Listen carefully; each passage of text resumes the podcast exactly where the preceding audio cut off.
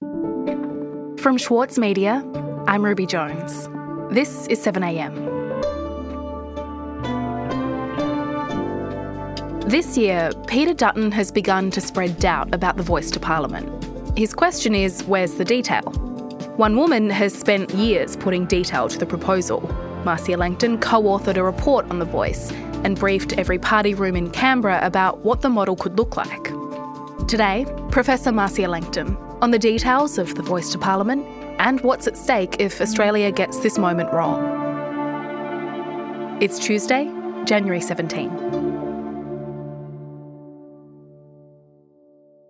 So, Marcia, in recent weeks, we've heard the leader of the opposition, Peter Dutton, as well as others in media and in politics, claim that there isn't enough detail on the voice to Parliament and that more information needs to be released. We want the detail, and I think millions of Australians want the detail, and it's not unreasonable to ask the Prime Minister for the detail as that line has come into focus, it's become clear that that's the opposition's current strategy when it comes to the voice. It's all about, frankly, just being informed about what it is they're being asked to vote on. And I don't think that is unreasonable. Can you tell me what you've thought as you've heard that? Well, yes. What the uh, opposition leader, Peter Dutton, is doing with this strategy is twofold. First of all, he's denying that there's any detail, which is absolutely not true, and I've outlined all of the detail across three major reports, and there's much more that, you know, I didn't have space to talk about. On top of denying that there is detail, he's putting the pressure on Anthony Albanese, the Prime Minister, to set out the detail.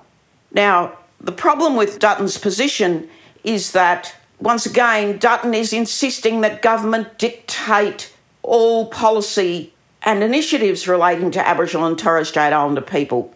Whereas voice advocates are saying no, the voice would enable Aboriginal and Torres Strait Islander people to participate in decision making about us. And so you see, from the very outset, Dutton is ruling out any possibility that Aboriginal and Torres Strait Islander people should have a say in these decisions. And he's insisting that only the government should outline voice detail. So there is detail, but, you know, who will present it? Well, the government position is that the Aboriginal and Torres Strait Islander advocates for the voice should present it to the public. And there will be no government funding for either a yes position or a no position. So we're in this dilemma where Albanese wants Aboriginal and Torres Strait Islander people to present the information, and the opposition leader insists that it should be the government that presents the information. So it's not true that Peter Dutton hasn't seen the detail that's proposed. He saw it in Cabinet twice, but he's trying to skewer Albanese into a nasty debate and take away the voice of Aboriginal and Torres Strait Islander people once again. Mm. And to stay on the detail for a moment, can you talk to me about some of your work, about some of what's in your report, some of the the answers that already exist to the questions that people like Peter Dutton are posing? So there are a number of key points that we made that all Australians should be aware of. One is that we recommended up to 35 regions where regional or local voice arrangements would be established and the way in which those local or regional voice arrangements are established would be based on the principle of self determination. It's up to the local people to determine that.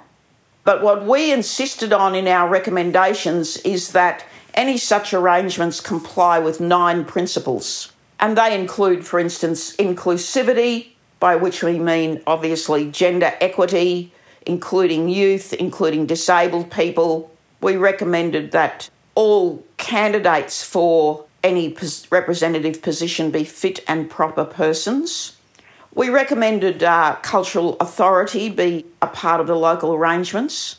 And of course, one of the important principles was transparency and accountability. We went to over 60 communities and we ended up consulting with over 10,000 people and we ensured that also, and this is a very important point, that there be extra positions allocated to remote Australians so that because of their extreme disadvantage, they would be well represented on the national body. So, what we envisage would happen at this stage is that legislation would be tabled after the referendum, should it be successful, and that it would go through the normal parliamentary process. The, the, the legislation would go to a committee, there'd be public hearings, there'd be a, an opportunity for debate where it's possible to make amendments to the bill. Mm. And there have been other voices beyond Peter Dutton, other politicians and commentators who oppose the voice. People like Jacinta Price, who argues that this won't actually help people who live in remote parts of Australia. Some of that criticism has become quite personal towards yourself and people like Linda Burney as well. So, did you expect the debate to turn that way? And what do you make of some of the things that have been said recently?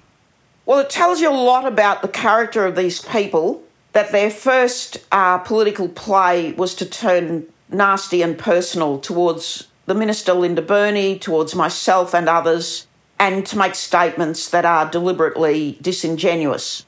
Minister Burney might be able to take a private jet out into a remote community, uh, dripping with Gucci, and tell people in the dirt what's good for them, but they are in the dark. So let's deal with the substance of their claims. Jacinta Price says that uh, the voice won't make any difference to the disadvantage that Indigenous people face. We do have a hell of a lot of marginalised hmm. Australians, and those people are largely out of sight, out of mind. Those people do not speak English as a first language, and those people still live very much along the lines of traditional culture. They are who we should be focused on. Unfortunately, this voice model is about empowering the elites. Well, the worldwide understanding based on health data of the best way to improve the health of anybody is to ensure that policy settings, service settings, and so on include local people in decision making about their health. This is a long term policy issue that must be tackled, and I could name 50 others, but this is a very important one. No one has ever dealt adequately with that policy. And you'll never hear the likes of Jacinta Price and, and Warren Mundine raising issues of, you know, what foods are available to people living in rural and remote communities. I mean, they're simply absent whenever, you know, these difficult policy questions come up. So, of course, the voice is going to tackle these issues. That's what it's designed to do, and yes, it will make a difference because it will bring the local and regional input such as the kind of detail I'm giving you now, into the national debate. Right, and so where do we end up then with the claim that more detail is needed? What do you think the real intent behind this is, not only for someone like Jacinta Price, who is very open about not supporting the voice, but for someone like the opposition leader, Peter Dutton, who at this moment is more vague about where he stands? Well, the real intent is to run a no campaign to encourage Australians to vote no based on the lie that there's no detail. That's the real intent, to put it very simply. So it's a sneaky way of running a no campaign. We'll be back in a moment.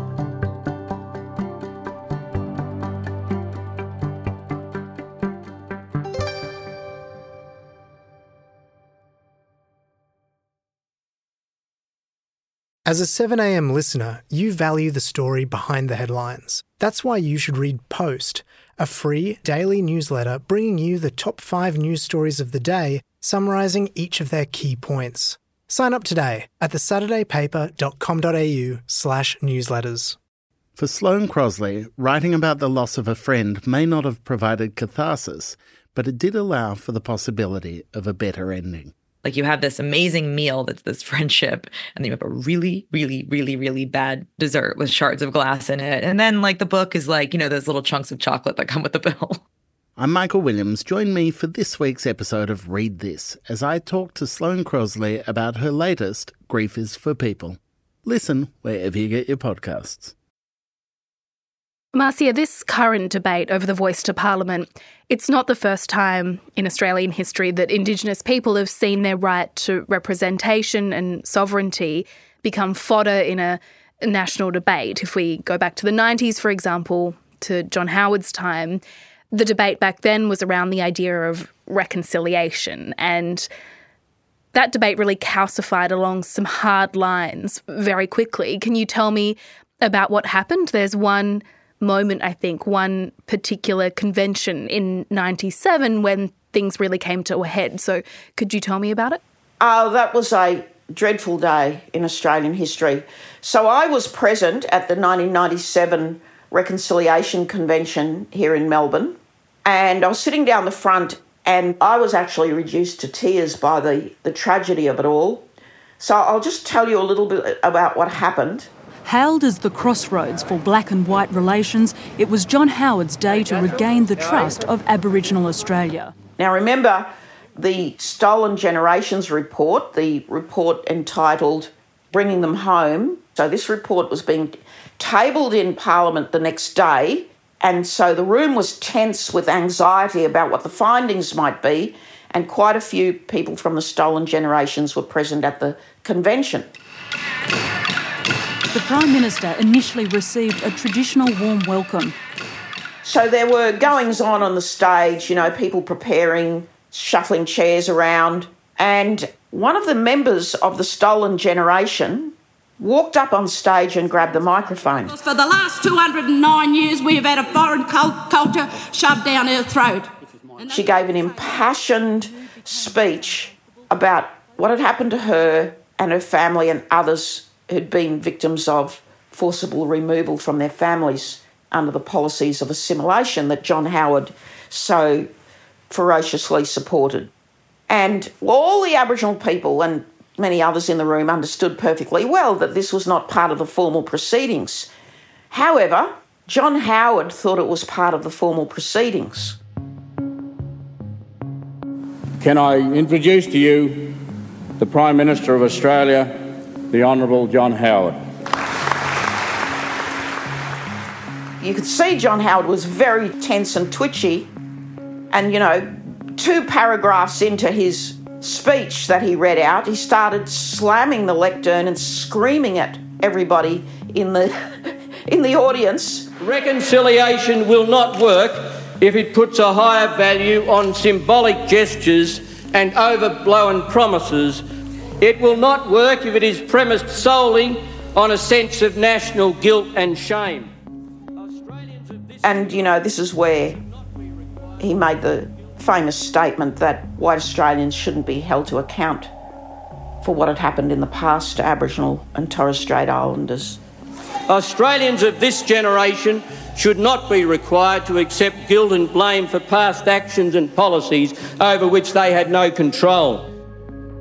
He said it very brutally and it was a very cruel and nasty thing to say, and you could tell that clearly he saw us as troublesome left wingers even though many people in the room were, you know, from governments around the world and involved in major organisations, Aboriginal organisations, he never could see us as ordinary Australian citizens building this nation. He always saw us as the enemy. Mm. But do you see similarities between Howard's response back then and what we're hearing now from some conservative politicians and commentators? It's the same language. John Howard had a speechwriter invent the phrase for him practical reconciliation, not symbolic reconciliation. And for him, that was that, you know, that old conservative white Australia view, that Anglican view that, you know, the poor and disadvantaged have brought their position on themselves because they don't work hard enough. The government's role is to give them a bit of charity, but, you know, it's really up to them to pull their shoelaces up and get themselves out of their situation ignoring the fact that, you know, Aboriginal and Torres Strait Islander people had been totally excluded from the economy, used as indentured and slave labour, deprived of housing, deprived of education. He maintained the fantasy of the charitable white Australians helping the disadvantaged race. He thought of us as incapable of being a part of Australian society and hence you know, he and Mal Brough developed the Northern Territory Emergency Intervention. You know, if you look under the sheets, what you find is 19th century racism. What I've said is that symbolic gestures alone uh, don't solve the problem. And I have placed an emphasis on practical measures And that's what the Northern Territory intervention was all about. But I do think. And you, you hear the same language now. Aboriginal people are not allowed to have symbols. We can only have practical reconciliation. Uh, I understand the importance of symbolism uh, to many people within the Indigenous community, uh, but what's most important to me is the practical actions, the way in which we can reduce the incidence of uh, sexual violence within Indigenous communities. It's exactly the same language. Mm-hmm. And Marcia, over the coming months, people are going to be weighing up where they want their vote to go. And it seems like as that happens, as we get closer, the debates are, are only going to intensify. So I just kind of wanted to ask you what is at stake here? What happens if this does, as it seems like we're in danger of happening? What if this becomes just another culture war battle? What opportunity are we going to lose if we get bogged down in these debates? The progress in the last 25 years towards giving Aboriginal and Torres Strait Islander people a place in the political fabric of Australia has been too slow, and governments have been too, well, I'll say it out loud, racist to accommodate Aboriginal and Torres Strait Islander people as part of the political fabric. And almost nothing has worked to overcome the terrible disadvantages. And the Conservatives have been in power for the majority of the time, and they have been abysmal failures at closing the gap. And they've in fact made the situation much, much worse. So here we have an opportunity for Aboriginal and Torres Strait Islander people through the voice to participate in decision making to overcome these problems and basically give us full citizenship rights as participants in the Australian democracy rather than as, you know, mendicants on the edges. If Australians vote no to the voice, they will be rejecting the only remedy to that situation and will forever be a racist country and will doom us, the first peoples of this country, to never ending disadvantage and an inability to have a say in our own affairs and fix the problem. Nobody else can fix it, only we can fix it. We have to do so in collaboration and in co design, but it, imposed policy has caused this problem.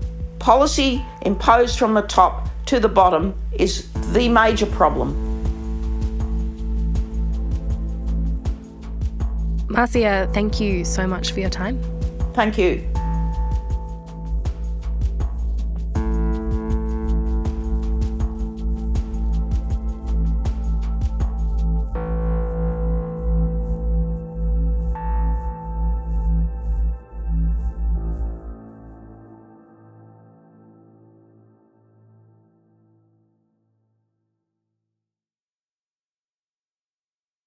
Sloane Crosley is known for her funny and acerbic personal essays, but her new memoir digs much deeper to examine the loss of her best friend. Join me, Michael Williams, as I chat with Sloane about Grief is for People.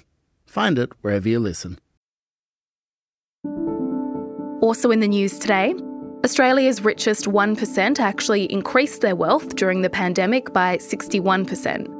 According to the latest Oxfam report into wealth disparity, Australia has 11 more billionaires today than in 2020. The report also showed a wealth tax in Australia could raise nearly $30 billion per year.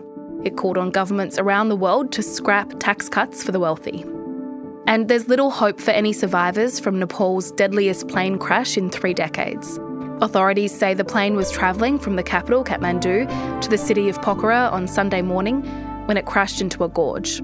Rescuers have retrieved 68 bodies, but efforts have been hampered by the steep terrain. The plane had 72 people on board, including one Australian. I'm Ruby Jones. This is 7am. See you tomorrow.